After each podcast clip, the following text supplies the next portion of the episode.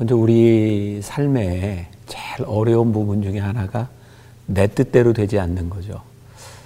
그 나는 내가 원하는 자리에 내가 없었기 때문에 아, 내 인생이 늘 실패한 거라고 생각하고 어, 나에게 만족이라는 것이 존재하지 않았어요.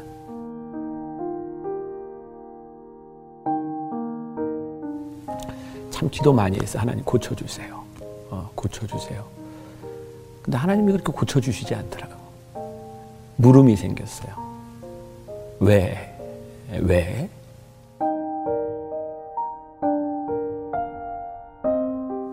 나는 어, 내가 목사로서 살아가면서 모든 사람에게 모든 답을 해줄 수 있다거나 내 인생의 모든 답을 얻을 수 있다고 생각하지 않아. 만일 내가 그럴 수 있다면 나는 하나님을 안 믿을 것 같아. 왜 내가 다 아는데 뭐. 나도 동일한 30년 동안에 그런 시간을 지나온 아버지로서 이야기한다면 이런 기도가 필요할 것 같아. 하나님, 저에게 용기를 주세요. 용기라고 하는 것은 우리의 환경 가운데 이 하나님을 믿으며 우리의 환경을 직면하는 것이라고 어, 생각하거든요.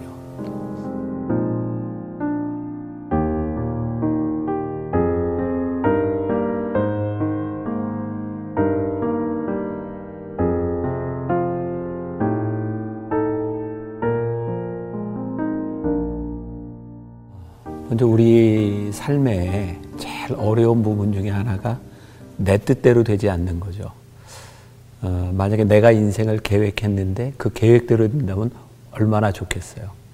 근데 우리의 인생을 가만히 보면 어그러진 일들을 경험하는 일이 훨씬 많거든요.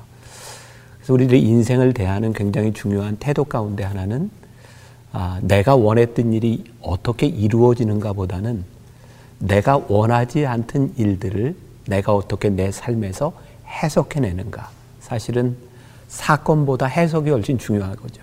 근데 우리는 하나님을 믿는 사람이잖아요. 그러니까 우리들에게 어떤 일이 일어났을 때 하나님 제가 이해가 되지 않아요. 어, 여기까지 끝나는 것이 아니라 하나님 왜 나에게 이런 일을 허락하셨나요? 제가 왜 이런 일을 당해야 되나요? 이렇게 신앙적인 물음이 우리들에게 필요한 건데 제일 힘든 게 자녀 문제죠. 나는 수십 년 동안 장애를 가진 어, 딸의 아빠로 어, 살아왔으니까 사실 나보다는 우리 집사람이 훨씬 더 어, 힘들었을 거예요. 처음부터 그냥 장애로 태어났다면 조금 더 받아들이기가 괜찮았을 것 같아. 근데 우리 딸아이가 태어나고 태어나면서부터 많이 아팠어요. 병원에 입원을 해야 됐고 신생아 중환자실에서 살거살 수 없다는 그런 가능성에 대한 이야기도 들었고 근데 진짜 기도하고 어, 우리 딸아이 피를 이렇게 교환 수혈이라 그래서 70% 이상 다 바꿔주고 그 인펙션 감염된 게 나가면 사는 거고 아니면 죽는 거다 그런 상황 가운데서 하나님이 살려주셨어요. 야 이거 하나님 살려주셨구나. 근데 그 감사보다는 1년 후에 우리 딸아이한테 찾아온 장애가 굉장히 이제 힘들게 됐어요. 정말 응급실에 수없이 드나들었고 진짜 큰 어려움은 아, 막그 병원을 이렇게 다니고 장애가 이렇게 생길 무렵에 사람들이 하는 말이었어요. 나는 그때 목사였는데 가장 친한 사람이 너 그런 딸 데리고 어떻게 목회할래? 기도해야지. 그게 가슴이 무너지는 얘기였어. 어, 부모보다 딸을 위해 기도하는 사람이 누가 있겠어요? 근데 주변 사람들은 너무 쉽게 그런 이야기를 하는 거죠. 참 기도 많이 해서 하나님 고쳐주세요. 어, 고쳐주세요. 근데 하나님이 그렇게 고쳐주시지 않더라고. 물음이 생겼어요. 왜? 왜? 그리고 나는 이제 그때 예, 장애를 가진 딸을 데리고 어, 미국으로 이제 유학을 가게 됐고, 그 미국이라고 하는 사회가 지금 우리나라하고는 많이 다르게 한 30년 전 그 미국 사회는 정말 우리나라에서 경험해 보지 못한 일. 그러니까 장애를 가진 아이를 이렇게 잘 돌봐줄 수 있구나. 그래서 우리 딸아이는 내가 미국에서 공부하는 5년 동안 진짜 행복하게 예, 장애를 가지고 살았어요. 이제 한국으로 돌아와서 한국 학교에 예, 들어가게 됐을 때 예, 그때부터 어, 우리 딸 아이가 많이 힘들어지기 시작했죠. 제일 힘든 건 장애로 인해서 어, 친구들에게 왕따를 당하는 일이었고 그리고 그 사실을 부모인 우리가 모르고 있었고 나중에 이제 그 일을 이제 알게 됐고 그때 내가 가졌던 반응은 아, 이 사회를 떠나야 되겠다. 아, 내가 장애를 가진 이 딸을 데리고 여기서 살 수 없겠다. 아, 그런 어, 상황이었어요. 그러니까 그 질문을 한 그 분의 마음을 어, 나는 어느 정도 어, 이해를 할 수 있을 것 같아요. 근데 우리 딸의 장애 문제가 해결되지는 않았는데 그 장애를 통해서 하나님이 나를 바꾸어 가시는 일이 있었어요. 나는 그때까지 인생을 살아가는 방법, 아, 사람은 노력하면 돼. 예, 노력하면 뭐든지 할 수 있어. 사실 그게 내가 살아온 방식이었어요. 어, 나는 노는 거 굉장히 좋아하는 사람이었는데 열심히 놀다가도 공부해야 되겠다. 맘 먹고 공부하면 어, 내가 이루려고 하는 일정 부분을 이룰 수 있었고. 그러니까 사람은 노력하면 돼. 그런데 우리 딸 아이는 지적 장애를 가지고 있어요. 그, 그것도 태어날 때부터 장애를 가진 게 아니라 약 부작용으로 의해서 후천적으로 찾아온 일이었어요. 그러니까 너무 억울한 거지. 그러면서 깨닫게 된 게 뭐냐면, 아, 세상에는 노력한다고 다 되는 게 아니구나. 특히 이제 내 딸아이 같은 경우에는 누군가 옆에서 도와주고 누군가 특별한 관심을 보여주지 않으면 안 되는 거구나. 그래서 나를 바꾸셨다고 하는 거는 그때부터 내가 이제 만나교회 목사로서 목회를 하는데 아, 나는 그 전까지 굉장히 엘리트 중심적으로 아, 예수를 믿으면 이렇게 잘 돼야 돼요. 노력하면 되는 거예요. 그런 음, 목회를 하고 있었다면 우리 딸을 통해서 아, 누군가 도와주지 않으면 안 되는 사람들이 눈에 들어오기 시작했고 아, 교회가 해야 되는 일들이 세상에서 잘 나가는 사람들을 위해서가 아니라 아, 누군가 도움이 필요한 사람들을 위해서 우리들이 해야 되는 일이 아, 있구나 그런 것들을 깨닫게 됐죠. 특히 제가 이제 미국에서 이제 공부할 때 제가 오하이오 콜럼버스 오하이오라고 하는 곳에 있었는데 거기는 소위 성공한 한국 사람들이 많았어요. 어, 메디칼 닥터 아니면 PhD. 그 교회를 가보니까 자식 자랑하는 사람이 그렇게 많더라고. 어, 우리 애가 하버드 갔어요. 예일 갔어요. 프린스턴 갔어요. 그 나는 그래서 이민 온 한국 세대의 많은 어, 사람들이 다 그렇게 자식이 잘 됐는지 알았어요. 근데 교육 목사를 하면서 깊이 들어가 보니까 자식 때문에 아파하고 자식 때문에 힘들어하는 사람은 교회에서 자식 얘기를 하나도 못하고 있더라고. 내 딸을 통해서 그 사람들을 보게 하셨어요. 아, 여기에서 나는 우리 딸을 통해서 하나님이 나에게 세상을 다르게 보게 하시고 아, 내 목회를 바꾸어 주셨다고 하는 것에서 나는 하나님의 아 하나님의 그런 뜻이 있구나. 그런데 나에게 해결되지 않는 문제가 있는 거예요. 하나님 그런데요. 내 딸을 통해서 하나님이 내 생각을 바꾸어 주셨는데 내 딸이 당하는 고통, 아픔에 관한 것은 어떻게 해석을 해야 되나요? 이 부분에 대한 내가 답이 없어요. 그런데 30년을 이렇게 지나오면서 30년이 어, 벌써 이제 한 33년 어, 이런 시간들을 어, 지나오면서 우리 집사람하고 나의, 나의 큰 걱정은 이제 그런 거였어요. 우리 딸보다 우리가 먼저 죽을 텐데 우리 죽고 나면 우리 딸 어떡하나. 근데 진짜 기적과 같은 일이 일어났죠. 몇 년 전에.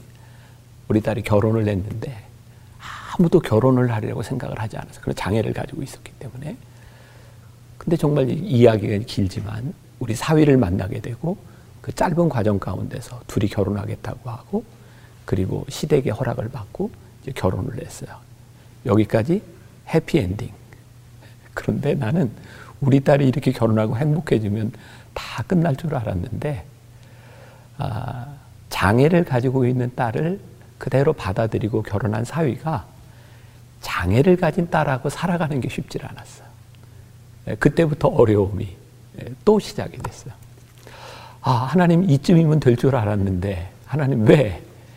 그래서 나는 우리 딸하고 사이가 못 살지도 모르겠구나. 아, 다시 내가 평생을 데리고 살아야 될지도 모르겠구나. 그랬는데 또 그 과정이 지나가서 요즘 또 둘이 너무 행복하게 잘 살고 있어요.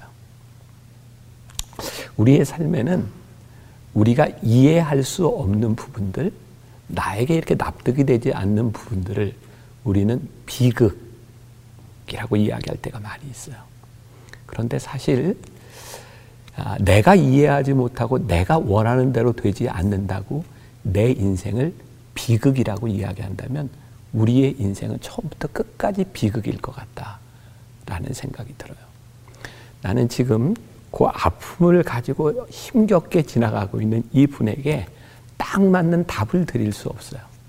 그러나 한 가지 분명한 것은 그 일을 통하여 하나님이 내 인생에 계획하고 계심을 깨닫게 되는 때가 있고 힘겹지만 그것을 우리들이 받아들이는 때가 있어요.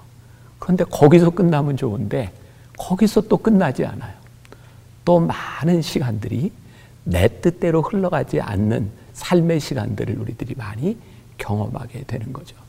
그러나 나는 내가 목사로서 내가 한 가지 고백할 수 있는 것은 하나님, 내 딸로 인하여 내가 목회를 하는데 내가 보지 못하던 것을 보게 하셨고 저에게 이런 목회의 길을 가게 하신 것이 제 딸로 인함입니다. 라는 고백을 하지만 아직도 나에게 풀리지 않는 것. 그럼에도 불구하고 우리 딸이 그렇게 당하고 그렇게 힘들어했던 그 시간들에 대하여 하나님 이건 무엇인가요? 아직까지 나에겐 답이 없어요. 그리고 우리 딸이 요즘도 예배를 드리면서 온라인으로 우리 딸이 이제 보령에 살고 있는데 늘 그런 댓글이 올라오는 거예요. 하나님, 저 낫게 해주세요. 하나님, 저 깨끗하게 해주세요. 하나님 좀 고쳐주세요. 아, 그 얘기를 들을 때마다 마음이 많이 아프죠. 내가 설교하면서 예배 시간에 우리 딸의 글을 보니까. 아, 그런데 정말 감사한 것 중에 하나는, 아, 우리 딸이 기도하고 있구나. 소망을 가지고 있구나. 아, 그리고 요즘은 우리 딸이 전혀 생각지도 못했던 일인데, 창세기부터 성경을 이렇게 필사를 하고 있어요. 우리 딸은 지적 장애도 있고 손도 잘 움직여지지 않아요. 글씨 쓰는 게 쉽지 않아요. 근데 창세기부터 지금 출애굽기까지 털 써서 이렇게 카톡방에 이렇게 올려놔요. 자, 여기서도 또 많은 문제가 발생하겠죠. 아, 목사님 아이의 장애는 거기까지지만 더 심할 수도 있고 덜 할 수도 있고 에, 우리들에게는 이해할 수 없는 인생의 문제들은 여전히 많이 있지만 그 문제를 놓고 우리들이 하나님 앞에 대면하고 어, 답을 얻고 그리고 우리 인생을 인도하시는 하나님의 그 인도하심을 깨달아 가는 것이 신앙의 여정이라고 생각해요. 그리고 이 인생의 여정이라고 하는 것은 모두에게 동일하지 않다는 거예요. 누군가는 더 험한 길을 가야 될 때도 있고, 누군가는 조금 더 편안한 길을 가야 될 때도 있고, 저는 뭐 그분에게 어, 하나님 앞에 진지하게 아, 이 문제를 놓고 좀 마주서야 되는 용기가 필요하지 않겠는가. 아, 용기라고 하는 것은 나는 삶을 직면하는 것이라고 생각해요. 그럼 용기 없는 사람은 삶을 직면하지 않고 삶을 회피하겠죠. 내가 성경에 굉장히 좋아하는 인물 가운데 하나가 어, 요셉이라는 사람이거든요. 그 요셉에 대해서 수식어처럼 하나 따라다니는 게 있어요. 그게 뭐냐면 형통한 자, 형통한 자라는 거거든요. 근데 사실 요셉의 인생을 보면 형통하다고 말하기에는 참 음, 어려운 부분이 많죠. 왜냐하면 요셉을 우리들이 생각하는 그의 인생은 팔리는 인생이었잖아요. 그러니까 어린 시절에 자기 잘못도 아니야. 꿈꾸는 사람이었고 좋은 꿈을 꾸고 형들에게 이야기했는데 그것 때문에 미움을 받아서 팔려가요. 팔려간다고 하는 게 어떤 의미일까요?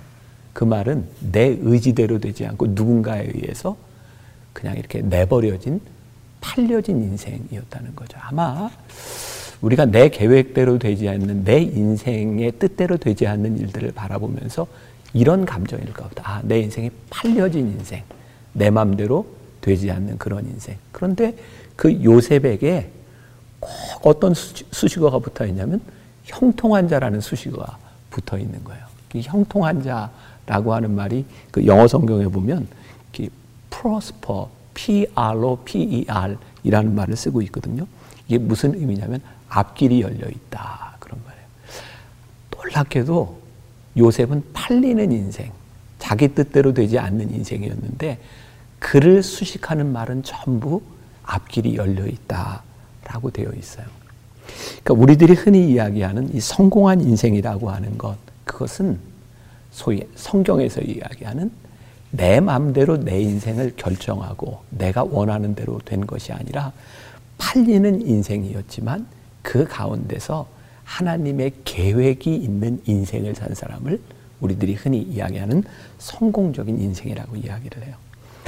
혹시 요즘 그 드라마 프로그램이 하나 있는데 혹시 뭔지 아시나 모르겠다. 어, DP, DP. 야, 군대 갔다 온 사람들이 그 DP를 보고 막 트라우마가 생길 정도로 군대가 저런 것이었구나. 그러니까 군대를 경험한 그 부모들이 아버지가 자식을 군대를 보낼 때 마음이 어떻겠어요?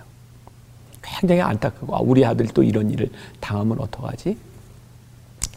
저에게 종종 그런 부탁을 하는 사람이 있었어요. 요즘은 이제 그런 게 거의 불가능하지만 옛날에는 이제 군목쯤 되면 어, 이렇게 병사들을 조금 좋은 곳으로도 좀 보낼 수 있고 누구한테 소개도 좀 해줄 수 있고 그런 정도의 위치였거든요. 그러니까 나한테 그런 부탁을 해요. 목사님, 우리 아들을 좀 편안한 곳에 좋은 곳에 보내주세요. 그때 내가 참 차갑게 그런 얘기를 했던 것 같아. 부모의 마음을 정말 헤아리지 못했던 것 같아. 그런 얘기를 하면 집사님, 권사님, 권사님 아들이 거기 좋은 데 가면 누군가는 거기 있다 나쁜 데로 가야 되잖아요. 그러니까 어떻게 우리들이 그런 기도를 해요. 권사님, 좋은 곳에 보내달라고 기도하지 말고요. 어디 가든지 좋은 사람 만나게 해달라고 기도하세요. 그리고 좋은 사람을 만나지 못했다면 그 어려운 환경을 이겨낼 수 있도록 힘을 달라고 기도하세요. 그때 내가 마음에 어, 한 가지 참 지금 생각해 보면 아 내가 왜 그 부모의 마음을 공감해 주지 못했을까 그런 마음의 아쉬움은 있지만 그럼에도 불구하고 제가 말하는 이 일은 사실이에요. 우리가 좋은 환경에 대한 문제, 하나님 왜 나에게 이런 환경을 주시지 않았나요? 라고 하는 것에 대한 불평에 대한 문제가 아니라 성경은 팔리는 인생일지라도 하나님께서 그를 형통케 하는 일을 경험하는 것이라고 말씀하고 있거든요. 저는 신앙이 용기라고 하는 것은 우리의 환경 가운데 이 하나님을 믿으며 우리의 환경을 직면하는 것이라고 어, 생각하거든요.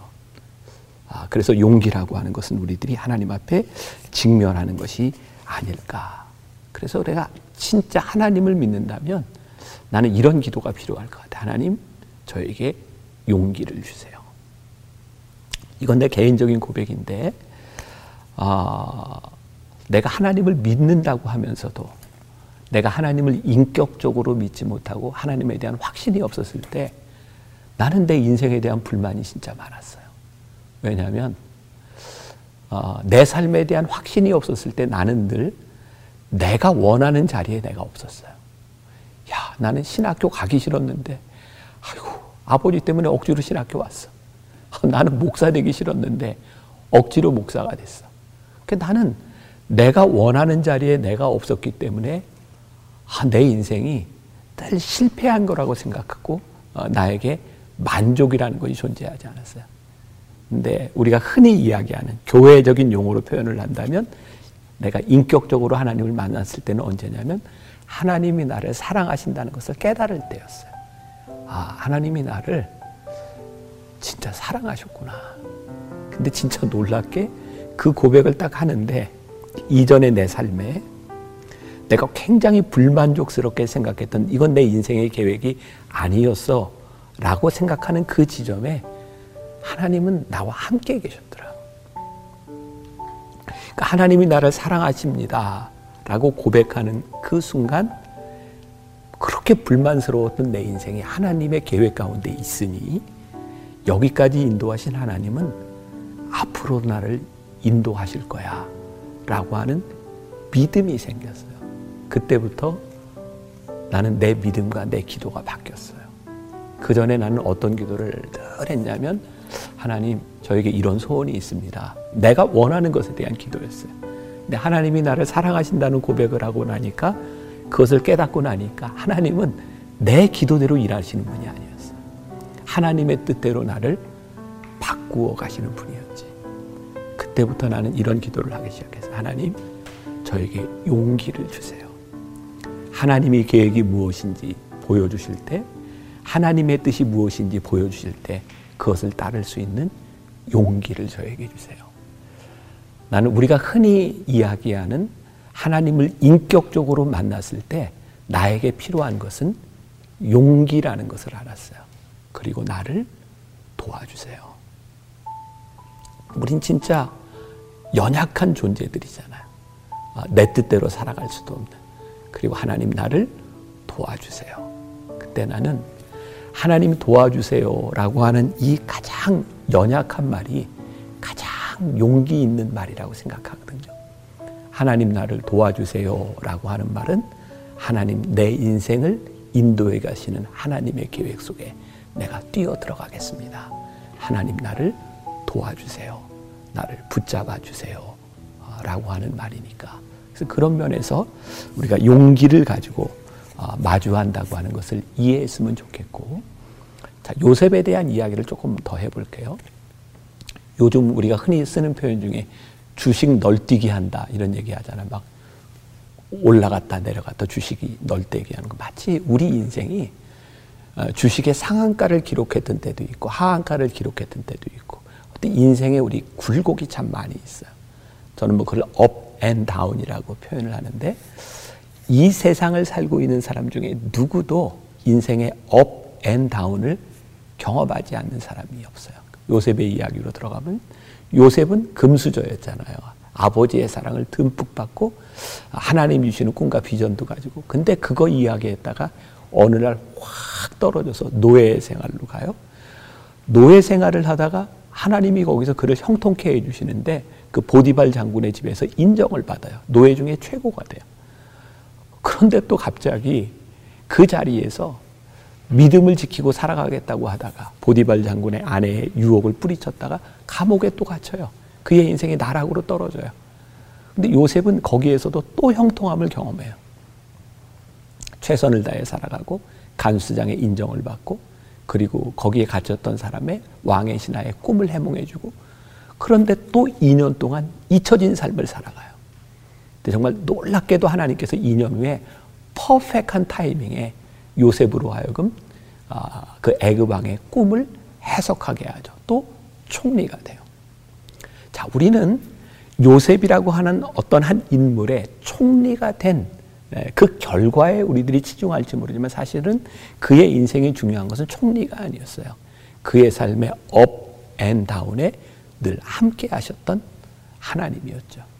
그 유명한 창세기 50장 20절에 보면 요셉의 놀라운 고백이 있죠.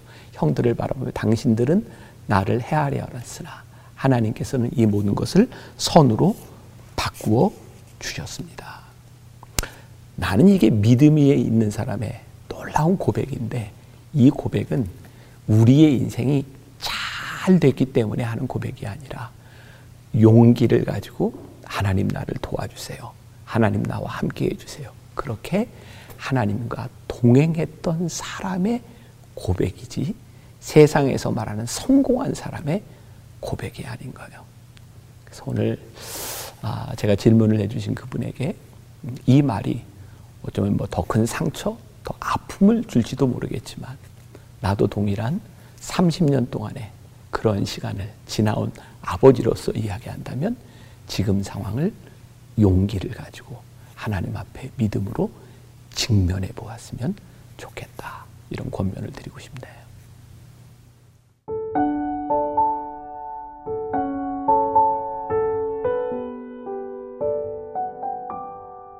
많이 울어요. 내가 제일 마음 아픈 게, 어, 우리 딸이 이렇게 이제 장애를 가지고 있는데, 내가 이렇게 표면적으로는 아, 우리 딸이 장애가 있어. 근데 이게 마음으로 받아들여지질 않는 거예요.